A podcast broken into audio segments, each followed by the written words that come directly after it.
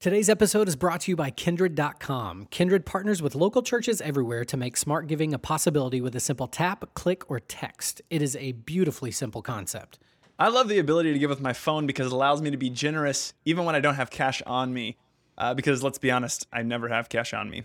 With Kindrid.com, it takes that element completely out of the equation and it unleashes generosity in your people by making it as convenient as possible to give.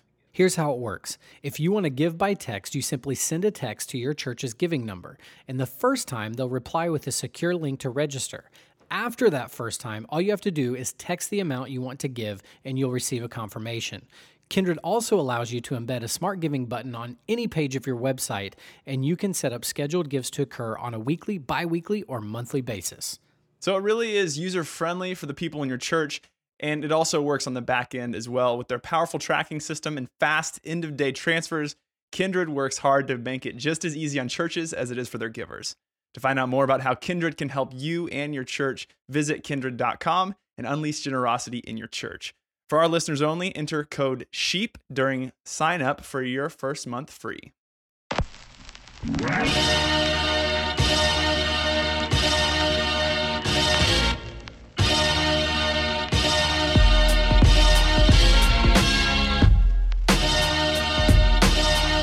Ladies and gentlemen, and welcome to another episode of the Leadership Podcast, the podcast where we talk to people who are good at what they do to inspire leaders to get better. Folks, my name is Jared Hogue, and I am joined with the one and only Roman, the artisan goods maker Johnson.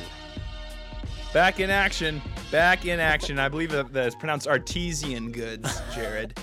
I'm not sure if that's true. We're gonna need somebody to, to, to jump on the old Google machine and let us know if that is accurate or not. Uh, this is the debate. handmade artesian. Hey, Jared, you want to tell everyone about uh, the handmade artesian good that you uh, you are in ownership of? I do, but first I feel as though we need to talk. We've already talked about you making soap. I don't know if we've explained that you one time skipped watching the Super Bowl to make soap, a loaf of soap. I did. Um, I did. But. you make fun of me for not seeing Star Wars or Lord of the Rings. You skipped the freaking Super Bowl to make soap, man. You want to hear something pretty bad? I I skipped the last half of the last, the most recent Super oh. Bowl, which apparently was the most like amazing half of football ever played. It was um, the greatest comeback in Super Bowl history, Roman. Jared, stop acting like you're some sort of big Pats fan now that you live in Boston. I have right? always, I have, I bleed red, white, and blue. Uh, that's not true at all. It's not true. Anyway, I skipped.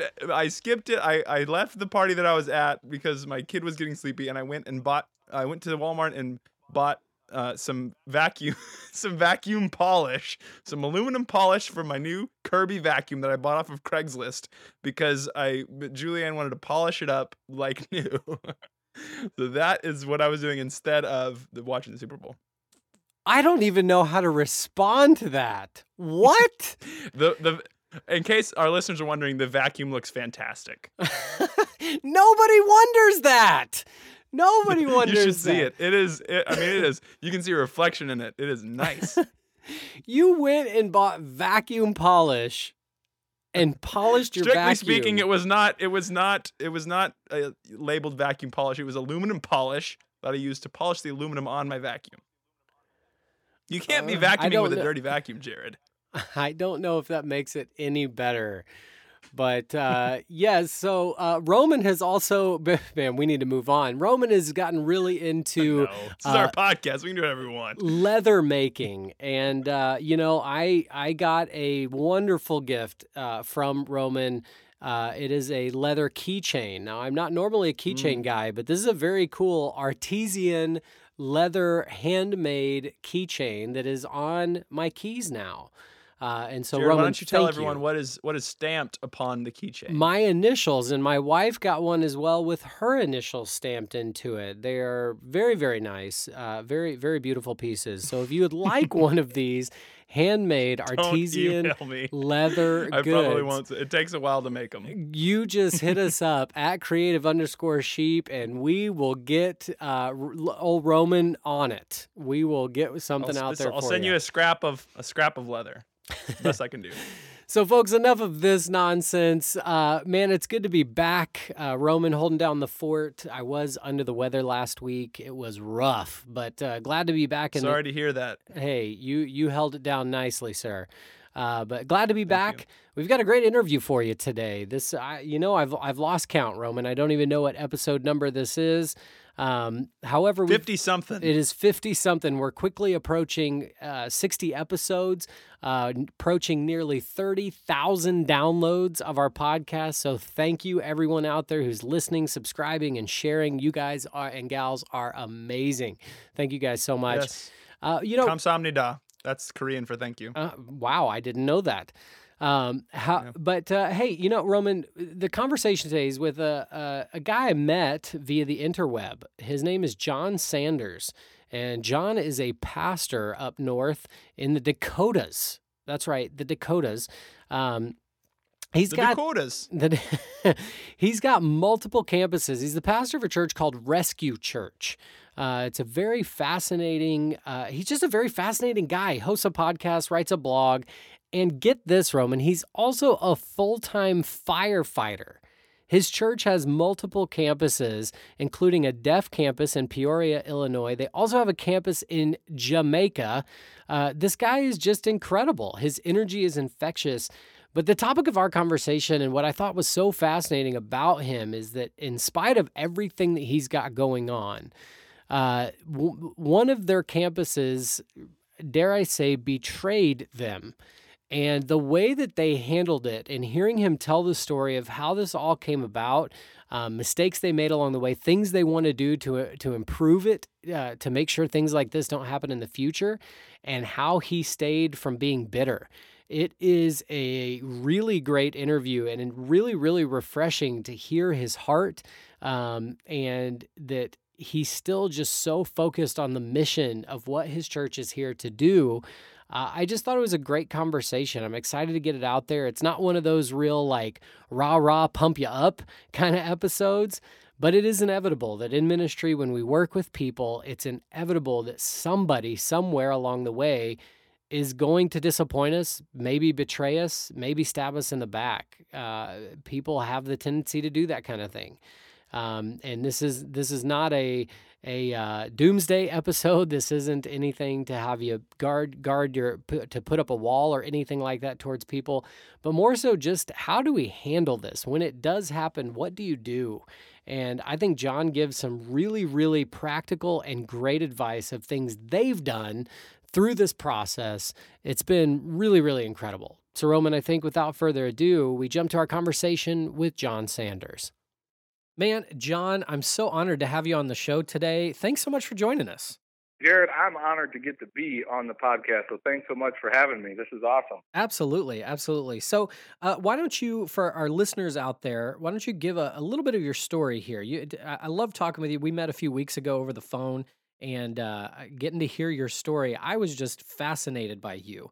And so, if you would go ahead and tell just kind of a nutshell version, if you will, how you got where you are today um, and, and a little bit of the journey along the way. You bet. Well, it's kind of a long story worth about four cups of coffee, but I've only got like half a cup in my cup here. So I'm going to try and keep it kind of short for you. But um, I grew up in ministry as a pastor's kid, loved it, and uh, but did not really want it for my life. I had other plans and aspirations. Um, I ended up going to work as a firefighter in Illinois for the city of Peoria and got on that job when I was 21 years old. Thought I had my life pretty well mapped out. And uh, God had other plans. I, I continually felt this calling toward ministry, and it was something that just grew in intensity over the years. And I kept suppressing that and, and trying to run from that. But early on as a young guy, I was about four years into my career as a firefighter. I just really had that moment of surrender where I said, okay, God, I'm not going to spend the rest of my life running from you. If you want me in ministry, I'll go. And uh, really, that was kind of my my turning point where I knew then I'm going into ministry in some form of missionary, pastor, something like that.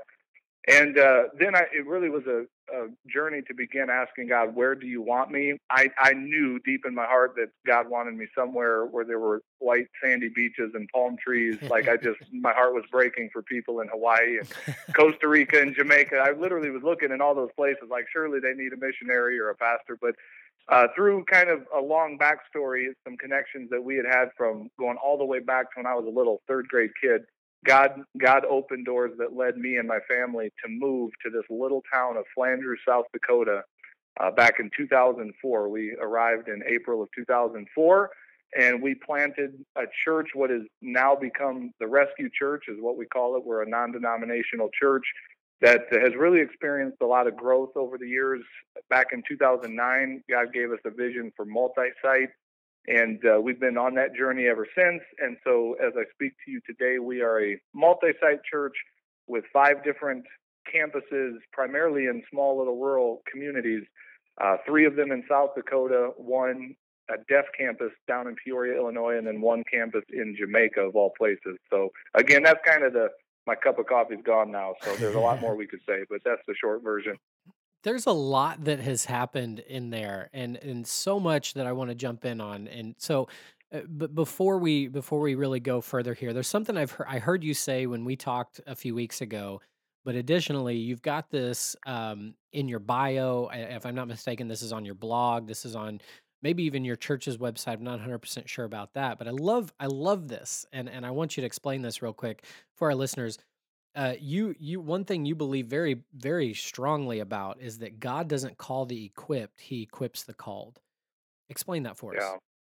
I know that's kind of cliche, um, and we say that a lot in in Christian circles, but I have lived that story. That's my story because when I surrendered to ministry, that was one of my biggest insecurities. My mind goes to the story where Moses was trying to, you know, tell God and throw up all these excuses as to why God is calling the wrong guy to the job, you know, send someone else.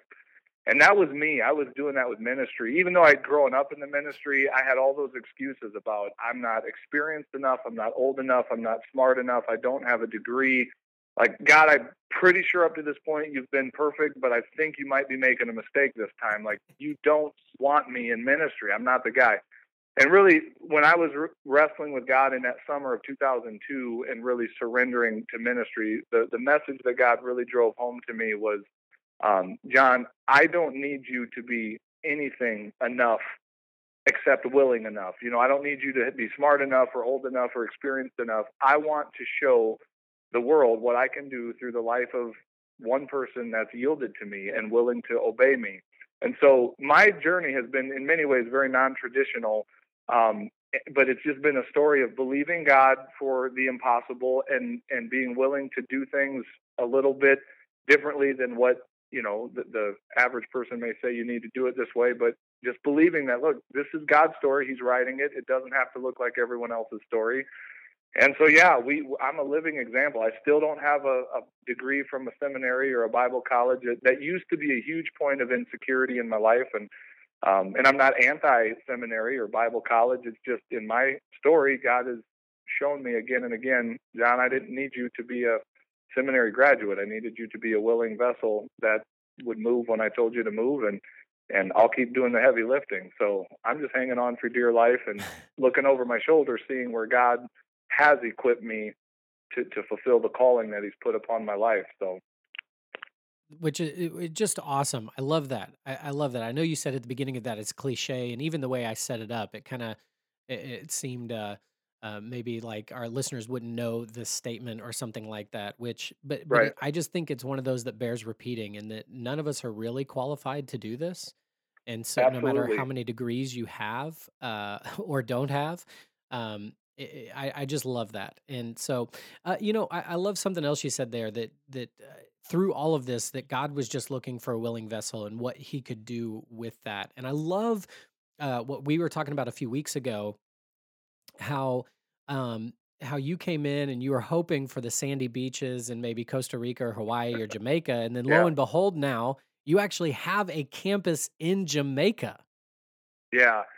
I'm telling you, God always writes way cooler stories with our lives than we would if we wrote the story ourselves. Um, and I, again, I, there's so many things in my life I can point to that back that up. But uh, he he writes way better stories than we write. So my only regret, you know, like walking away from the fire department as a young guy, many you don't leave that job. Like you, a lot of people try to get the job, and you just don't quit to to go do something else.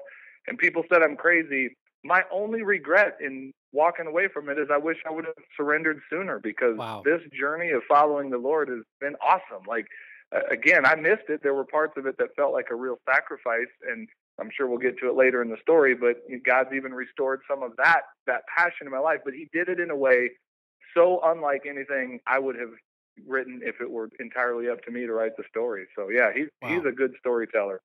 That's incredible. That's absolutely incredible.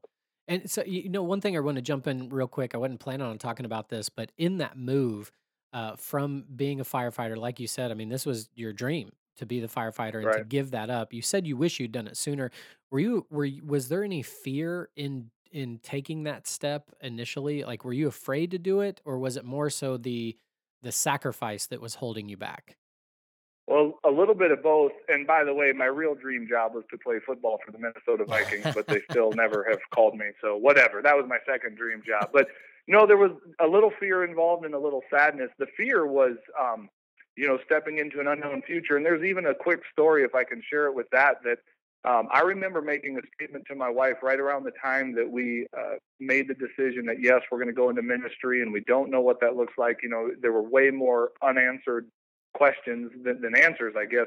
Um, I remember making the statement that one of the things I would miss the most about the fire department was the quote unquote security of being able to look at my union contract and see, you know, my paychecks to the penny for five years out, whatever. And then literally within two days of me making that statement to my wife, I was watching the local news in Peoria there one night, and this is post September 11th, 2001 the economy's tanking, the cities, you know, the municipalities are, are all doing very poorly. I've seen reported on our local news for the first time that the city of Peoria was planning on shutting down two fire stations and laying off 22 firefighters, Wow. of which I was right in the middle of that group. And man, God just used that uh, among many other things to say to me, John, this job is not security. I'm your security. And if your trust is in anything but me, it's it's it's shaky ground. So Wow. trust me for your provision. So yeah, and that and so many other stories I could share where God just demonstrated with real provision that John, I've got this. I'm confirming I am in this story. So trust me and keep taking steps. But yeah, it's it's a real fear of stepping out into the unknown of starting a church with no income and you know and not any guaranteed income. Yeah, a lot of fear involved with that. For sure. I, I love I love all the things you're hitting on here because these are the things I feel like that as pastors we teach um and and can be easy for us to have forgotten or that things are going pretty well for us now and so we we kind of forget that these are the things we need to be reminded of as well and that it that there are going to be times throughout our lives that God will ask us to step out and there may be some fear but I love what you said right there and maybe it just hits home for me because I'm in that transition phase of moving from Tulsa to Boston and the uh, that making sure keeping my focus that God is our security. And so anyhow, not trying to not trying to derail with that. Um, so back in 2009, you said God gave you the vision for uh, you, multi-site essentially, and you said at the Yeah. time like you didn't really know what that was. That wasn't really a popular thing in the church. Don't I mean? Don't get me wrong. There were churches that were doing it, but Yeah. not like what it is today. Today, I would say like that's kind of the sexy thing to do in the church world Yep. right now. Is it's multi-site. It's how many campuses do you have, and Yep. It, this was back before that, or, or maybe on the front end of that rather, and you didn't know this was a thing, and so you actually started digging in. Um, and started doing some research to try to find somebody, and came across a, a mutual. Uh, I don't. I shouldn't probably say friend, but Shannon O'Dell's been on the podcast, and he's actually coming back on the show. Um, and Yeah. started digging in, especially to doing this in a rural community where it is different than doing it in a, a city or a, a metro or, or something like that. Um, and so, Yeah. what was that journey journey like? Well, leading up to 2009, so we moved to this little town of Flandreau, South Dakota. It's about 2,300 people. We moved here in April of 2004. And all I knew then was God called us here to plant a, a church, a self supporting, gospel preaching church. And so that was our goal. And we, we had, you know, I, I like to say we didn't even start at ground zero. We were kind of below ground zero. And had no real resources. And and the thought of becoming a fully self-supported church in terms of you know a church that's supporting its own pastors full-time salary and having a building i thought was going to take me the rest of my life to see that become a reality. Well within about 5 years god had done all of that. We were in a permanent facility. It wasn't brand new but uh, god had provided a facility. We were fully supported.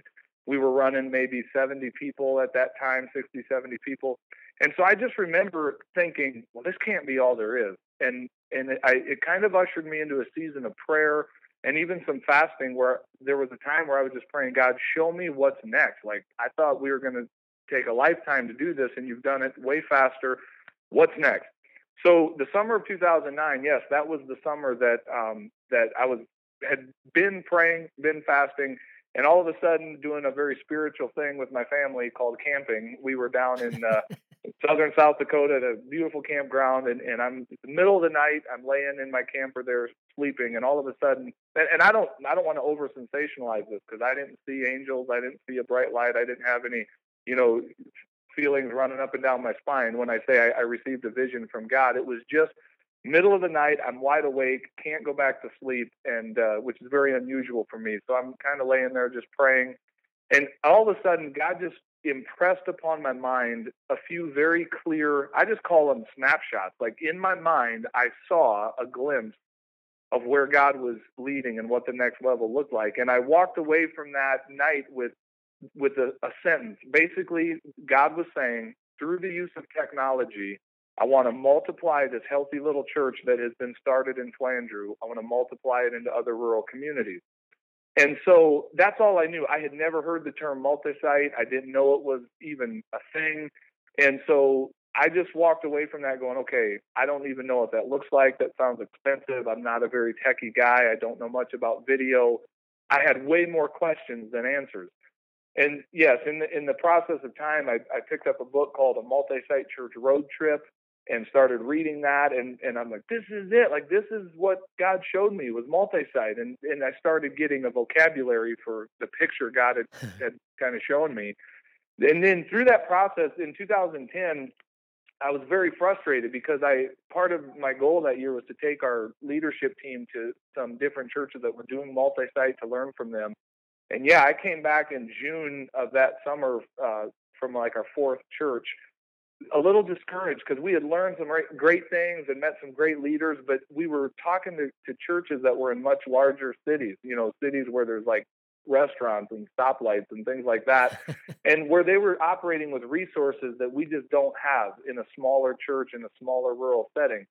So through some phone calls, I was basically saying, I've got to find where this is happening in a rural setting. And yeah, someone pointed me to Shannon O'Dell's book, transforming church in rural America. I read the story, was blown away by it. I was like, this is our story. This is what God showed me. I've got to meet this guy.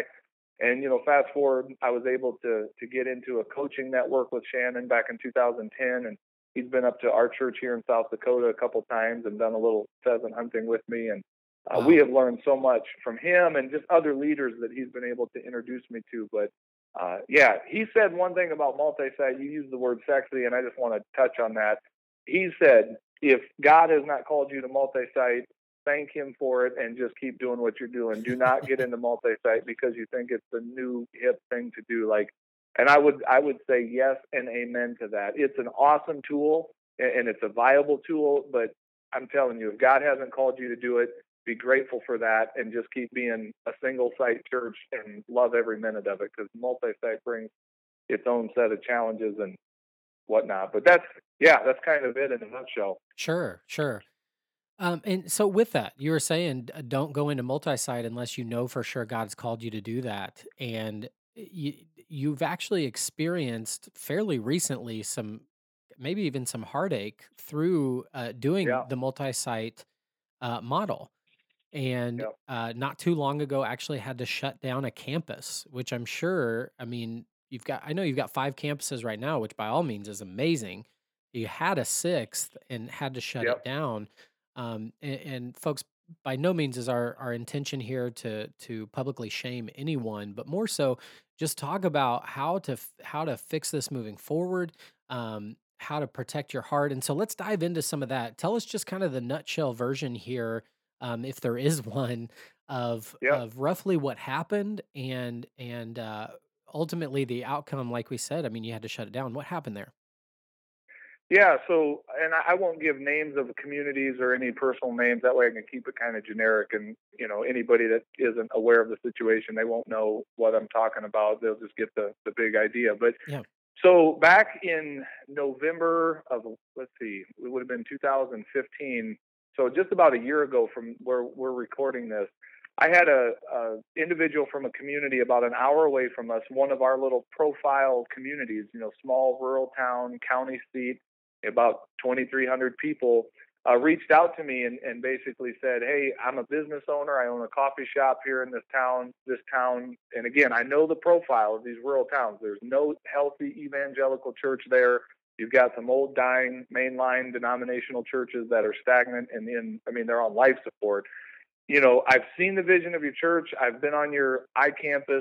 You know, I've I've watched some of this. What do I need to do to bring a campus of this church to this community? And that's like that did not surprise me when I got that because God showed me that vision way back in 2009. This Yeah. is going to happen again and again and again. So I'm like, we're ready for this. Yes, we would love to bring a campus of the Rescue Church to your community. That is our vision. So we we started working with this individual and um, but the, here's one big problem, and we'll, we can talk more about this in a minute. That we've diagnosed is that we did not have a clear campus pastor as we started, and that is in multi-site. That is one of the key pieces you need for the success of a campus is a strong campus pastor and strong leadership. Well, we didn't have that person, but this individual, this business owner, was willing to be kind of the point person. You know, she wasn't really in that role, wasn't comfortable in that role or title of campus pastor, but we said, okay, here's what we'll do. We'll just start. You can open your coffee shop on Sunday mornings and meet around our iCampus. It's a live. Technically, I guess you could say that was our sixth campus. Um, you know, we have a live online campus. Um, so anyway, you can meet around that. Well, she started to do that, and it blew up in the best way possible. Like more people came way faster than we were ready for. Like it grew and we weren't ready for the growth that was coming. And again, I don't like if there's a mega church guy listening to this, this isn't going to wow their socks at all. I'm talking small town, rural America. So like we went from, you know, five people to 12 to 20 to 29 to 37. That kind of significant growth in a short period of time where we Sure. recognize, man, something good's happening here. So I guess the long story as short as I can make it is we were in the process of hiring a campus pastor, and this individual brought us a mutual, well, a friend of hers that just so happened to be moving back to that community to help with the family farm. And he was a pastor in another uh, state. And so she brought him to us, introduced him to us. We had a lot of conversation on the phone about our vision and what that would look like we started moving him through our interviewing process. He, we have kind of a long defined process for how we hire campus pastors. And he was really on the later end of that journey. You know, he's coming up on his final interview. Everything was looking awesome. Like, we're going to get this guy's going to move here with his family, going to make a great campus pastor. Well, unbeknownst to us, behind our back, these two were having conversations about how they would like to see him be the pastor. She would like to split this church off. A lot of unhealthy things with Mm, with this individual, and uh, essentially he agreed. Yeah, I'll be your pastor if you split the group of people away, and and maybe we can see the rescue church leave the community. And uh, you know, and up to this point, we were batting a thousand. We have never had a campus fail. Every campus we've ever planted has has succeeded and taken off and done well. So we're used to that kind of health. And so this was like this was not the DNA of our church operating in that way, that divisive, uh, deceptive things. You know, some flat out lies that were being told behind our back. But it killed the momentum, and they basically succeeded in their plan of of breaking away the vast majority of our people, and just we did not have the momentum then. We didn't have, still didn't have the leader that we needed.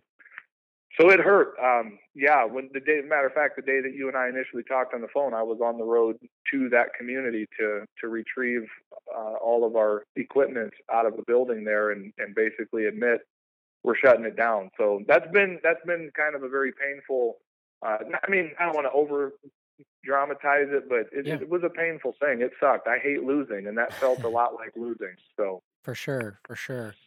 So with that, I mean, once you found out about the the conversations that were going on, I'm sure that hurt and maybe even made you mad. I'm, I mean, I'm just trying to put myself in your shoes here. So with that, with that taking place, was there any temptation to, well, we'll just see what happens, or was it just no, we got to get in here and deal with this?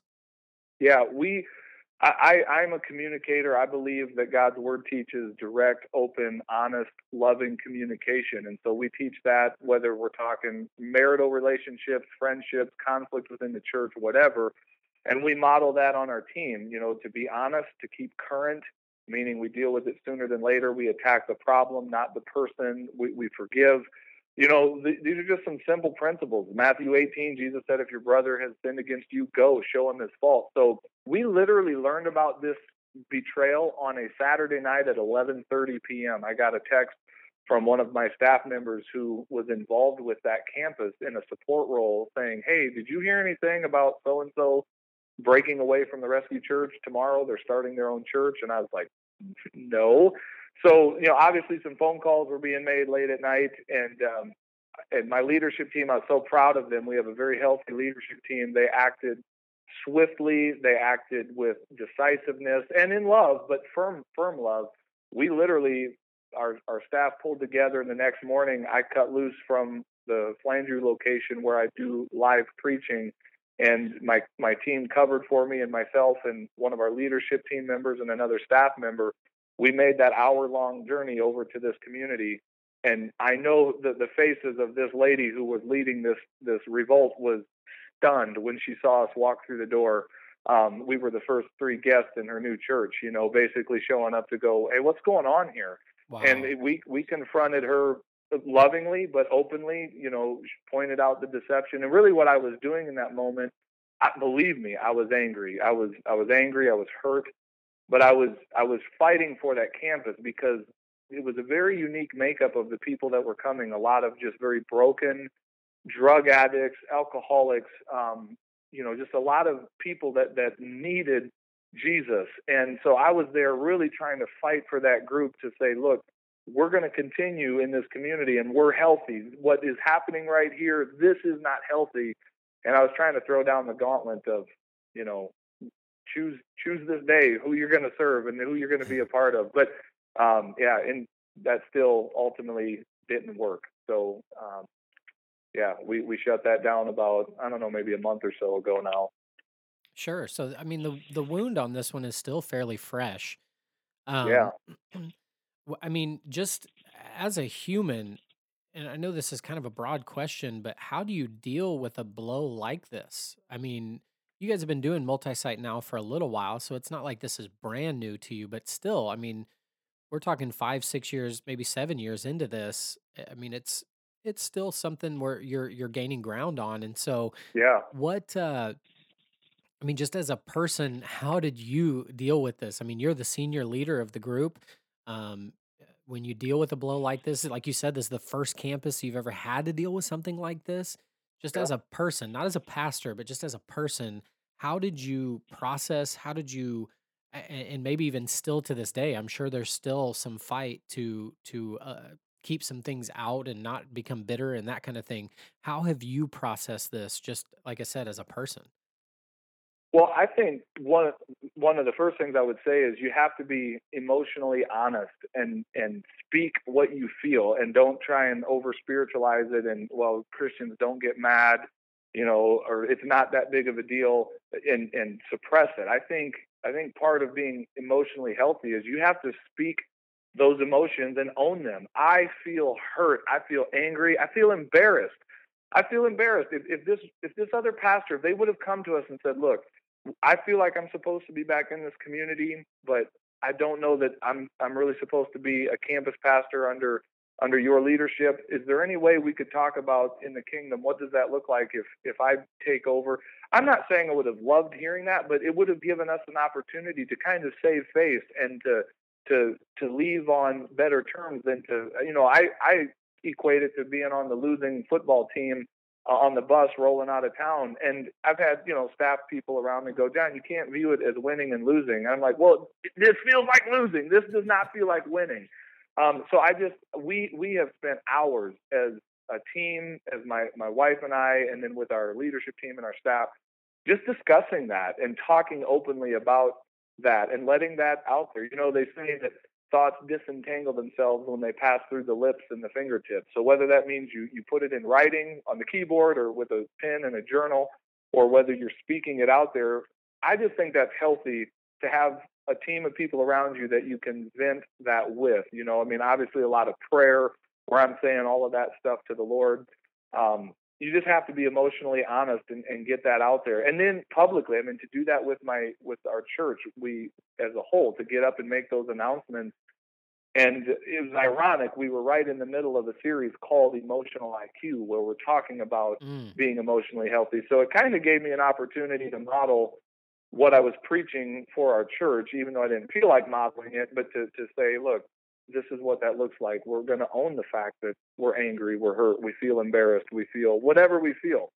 And, uh, but now we have to respond in a godly way uh, to that. But yeah, Jesus got angry. I love the fact that we see Jesus overturning tables in the temple and driving people out with whips. I, I'm, I like that Jesus too, uh, that, that can show his real emotions. And so we did some of that. We didn't whip anybody or turn over any tables, though, just for the record. Uh, man, like I I really respect I really respect that just the the openness about this because I think that's something in the church world in particular um, that we've we've almost uh, uh, what would the word be? We've almost downplayed the emotional aspect, and that we don't live by our feelings. And I, I agree with that. We can't let our feelings control who we are and what we do and guide our decisions for us. But at the same time, God gave us these emotions. And so I right. love how you how you package that and that it's that it's about owning those emotions and and even speaking them out loud. Um, I mean, when you look throughout the the book of Psalms, I mean, David was yeah. it was very emotional.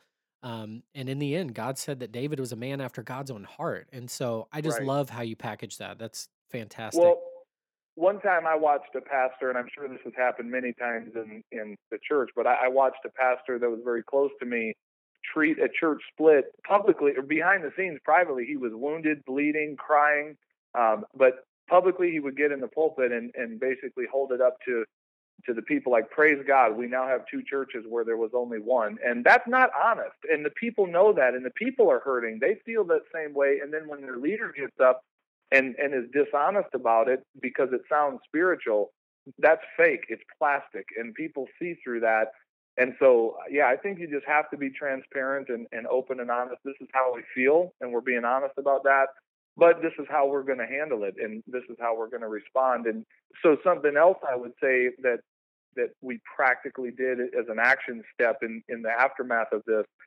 as tempting as it is to want to just point fingers and put all the blame on these two individuals, and believe me, they, they are worthy of a great deal of, of blame. Like if you ask me, why did it fail? I could point to them and go, well, because of what they did to us.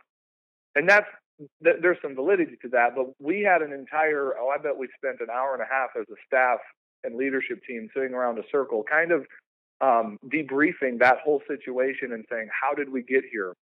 And um, I, I, read a book in the last year or two written by uh, two former Navy SEALs. I don't remember their names, but uh, the name of the book is Extreme Ownership. And it's not a Christian book, but I believe it's a Christian principle and a good leadership principle of you take ownership for your life and you take ownership for the outcomes and you don't point fingers and blame. So we we made a whole list of some things that we looked at and said we could have helped avoid the situation if we would have done X, Y, Z one of the biggest things practically was we just identified we moved too quickly without a leader. We mm. were willing to embrace a messy situation without having a leader to manage the mess. And it blew up in our face. And we, we can blame all day long, but that's on us, you know. So that as a leader, I have to take the ownership for that and say, in the future, we will not make that mistake again. We've learned, you know, we're going to learn from this and, and take some practical lessons from the school of hard knocks and, and be better for it. So yeah. Man, that that is incredible. I, I I really respect that, in that you guys didn't, like you said, you didn't just point the finger.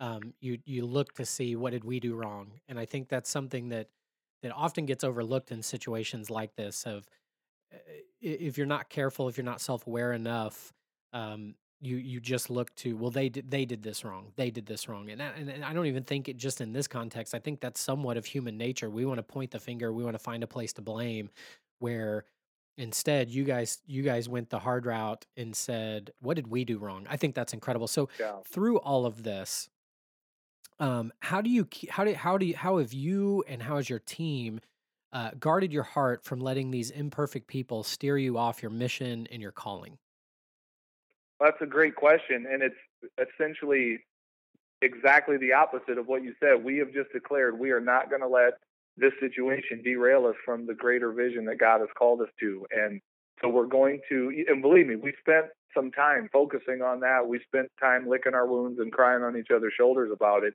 But then we're not going to be a victim. That's that's why you take that ownership. I'm not just a victim of someone else's decision and their sin. We're we're going to deal with it. Okay, the enemy might have scored a few points, but we know our king has won the war and we're going to keep on moving with him to the next one. And we, we may not win every single battle. You know, we, we may strike out a few times, but we're we're moving forward. Romans twelve eighteen was a verse we claimed a lot during that time. You know, as far as it depends on you, live at peace with all men. Uh, I, I like that because it's kind of like Scripture is acknowledging that the word "if" implies it may not be possible. There may be some people, even in the church, who call themselves Christians who claim to be godly yet do very ungodly things that you're just not going to be able to get along with. So, as far as it depends on you, live at peace with all men. And kind of the final note in that story, or at least where we sit with it right now, was when we finally made the decision that okay, we're officially closing our doors. You you guys are getting what you want. We're leaving uh, this community. We reached out to them and to, to both this this pastor who is now living in that town as well as this lady who owned the business who initially reached out to us and, and in a text message to both of them just said hey you're you're going to get what you wanted. We're leaving the community. Before we go we would like to sit down and resolve bring some closure to some unresolved conflict with you so that we can bless you as we go. And that was hard to actually get up in front of our church and pray god's blessing over this new church. But um but that I got uh, nothing from from the the lady and from the guy. I got just a cowardly response, hiding behind the board of his new church. That well, we're gonna have to pray about your request. And it's like, man, my re- this has nothing to do with your church or the board of your church. This is about you and what you did.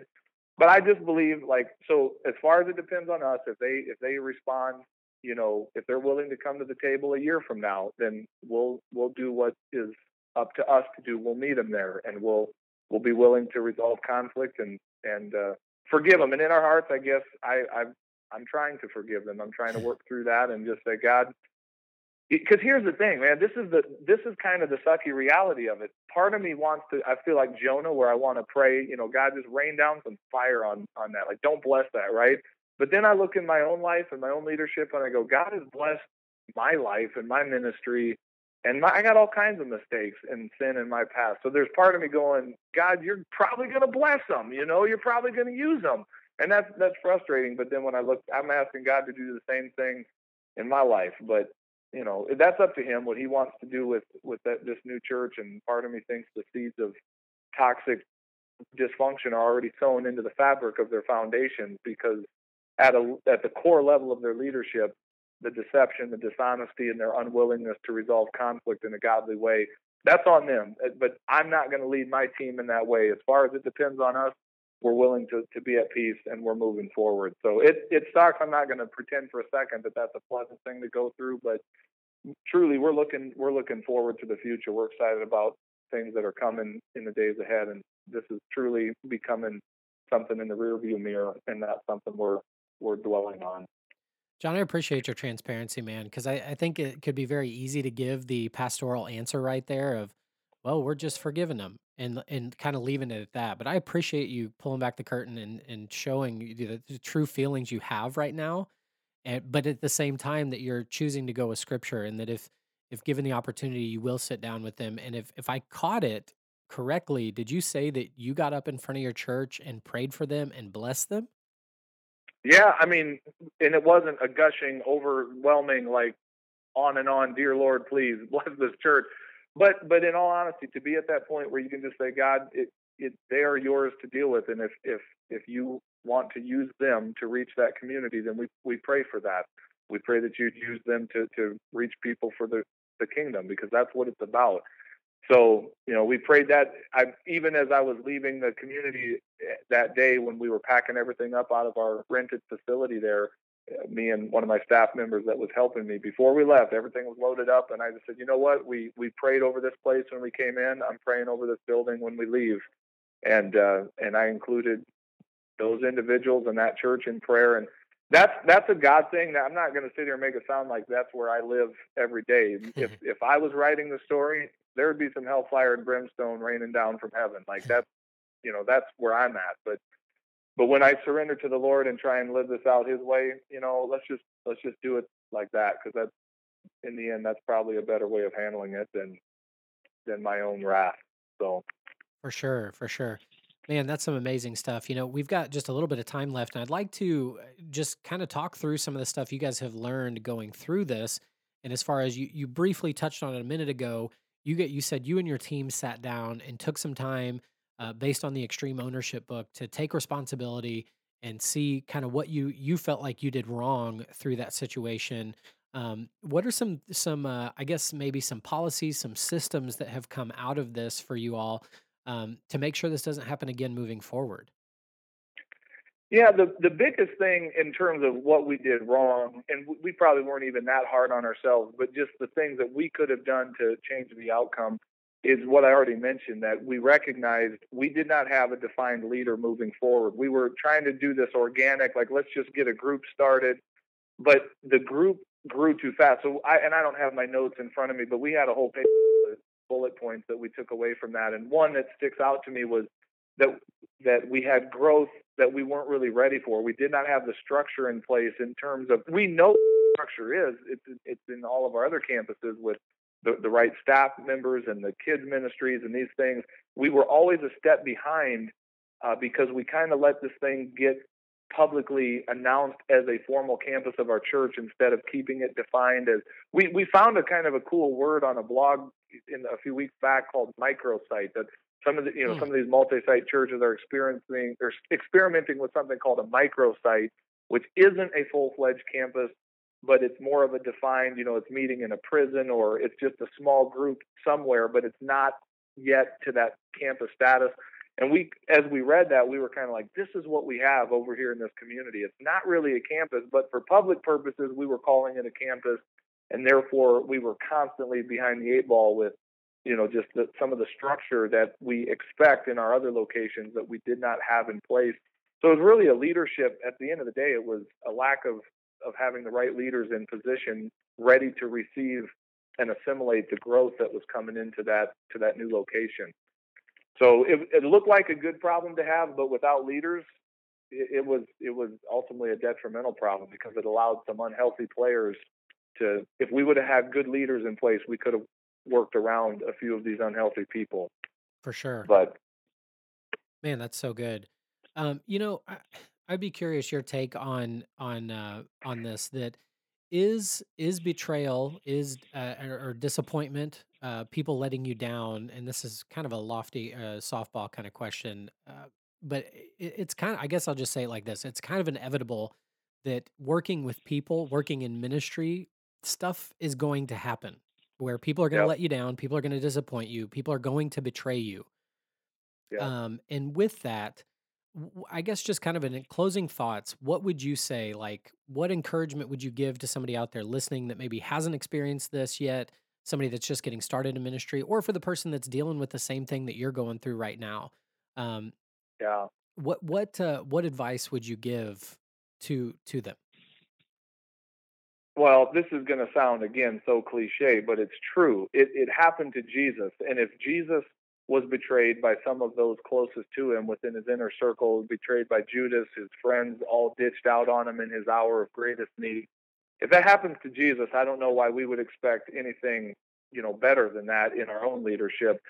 And but having said that, even though we know that's true, it still hurts. It is the it, it is my absolute least favorite part of ministry is losing people, and especially when you lose people through betrayal. Um, my wife and I did something kind of interesting a couple of weeks back. We were on a road trip, and I don't know where the idea came for this, but it ended up being kind of therapeutic and kind of depressing all at the same time. We started making a list of names of people in the last 12 years since we've been in this little community of people that have been at some point with us in our church for a season and are no longer here. And I'm not just talking about a first time guest that never came back. I'm talking about people that, whether it was for a few months or for a few years, and I won't make you guess the number. I'll just tell you it was over 300 names of people that have at one point been with us and are not. Now, some wow. of the names on that list represent people who have died and are with Jesus in heaven. Some I question whether they're there or not, uh, but others it represents you know families that move away in a mobile society. So they, they're not all conflict. I don't want to make it sound like 300 of sure. those represent conflict, but a number of them do. Man, there are some painful stories represented with the names on that list, and the depressing part is you're going to have people leave your church, but the therapeutic part is you're going to have people leave your church. You're going to have people betray you. And I think as pastors, that is a price tag of leadership we just have to to accept. And it's it's a hard one because what you cannot do is let your heart get bitter and cold toward people and become so untrusting of them. You still have to, with God's help, have that shepherd's heart and that love and compassion for people, knowing full well some of these people are going to stab me in a you know stab me in the back and they're going to hurt me um, but another takeaway that I, I also took from that is that you're also if you know some of these people are leaving here's another good word to pastors do not neglect your family for your church because hundreds of those people will not be with you 10 years from now um, but your family lord willing still will be and so love the people, but hold them loosely. You know, love them with the, with the heart of a shepherd, but hold them loosely, hold them lightly, because some are going to leave, some are going to move away. At some point, all of them are going to die, and there's going to be a few turds in the bunch that are going to stab you in the back and do the most ungodly things to you. And what a shame when you sacrifice your family and you've given your best to these people that aren't even going to stick with you anyway, you know. And so that's just another word to, to pastors to prioritize ministry where it needs to be and you know give the people what they need but give your family the best of you and that's way easier said than done um, and and to be full disclosure that's a continuous struggle in my own life so i don't want to put myself on a pedestal like i've got that one figured out but that was just another takeaway as i look at all that list of names and go man i've poured hours into some of these people hours and hours and to think you know my wife and kids were at home without my without their dad there, without their husband there, while I'm pouring into this person that isn't even with us five years later. It's wow. kind of eye opening, and it just makes you think we need to put it in perspective. For sure, man, John, I appreciate you being so so vulnerable and uh, transparent with us today. Uh, so much good to take out of that. Love what you said there at the end, keeping your primary ministry the primary ministry. That's so good. And John, if if folks uh folks want to get in touch with you, what's the best way to go about that? Yeah, well, there's a couple ways you can reach me. I have a blog called, you can find it at jonsanders.org, and all my links to my social media are there. By the way, I spell my name J O N, so uh, jonsanders.org. But I also host a weekly podcast that's really geared for pastors in small towns, rural communities. I call it the Small Town Big Church Podcast. So you can find that on iTunes. And if you're having trouble sleeping at night, just press play on one of those and you'll be out in no time but uh, yeah, my social media and my website, that's probably the best ways to, to reach out to me if you want to check me out a little more, ask me any questions. I would love the conversation. So perfect. John, thanks. Thank you so much for coming on the show today and sharing with us. Really appreciate it, man. Jared, it's been great having me here. I'm, I'm grateful for the opportunity. Thank you. Absolutely.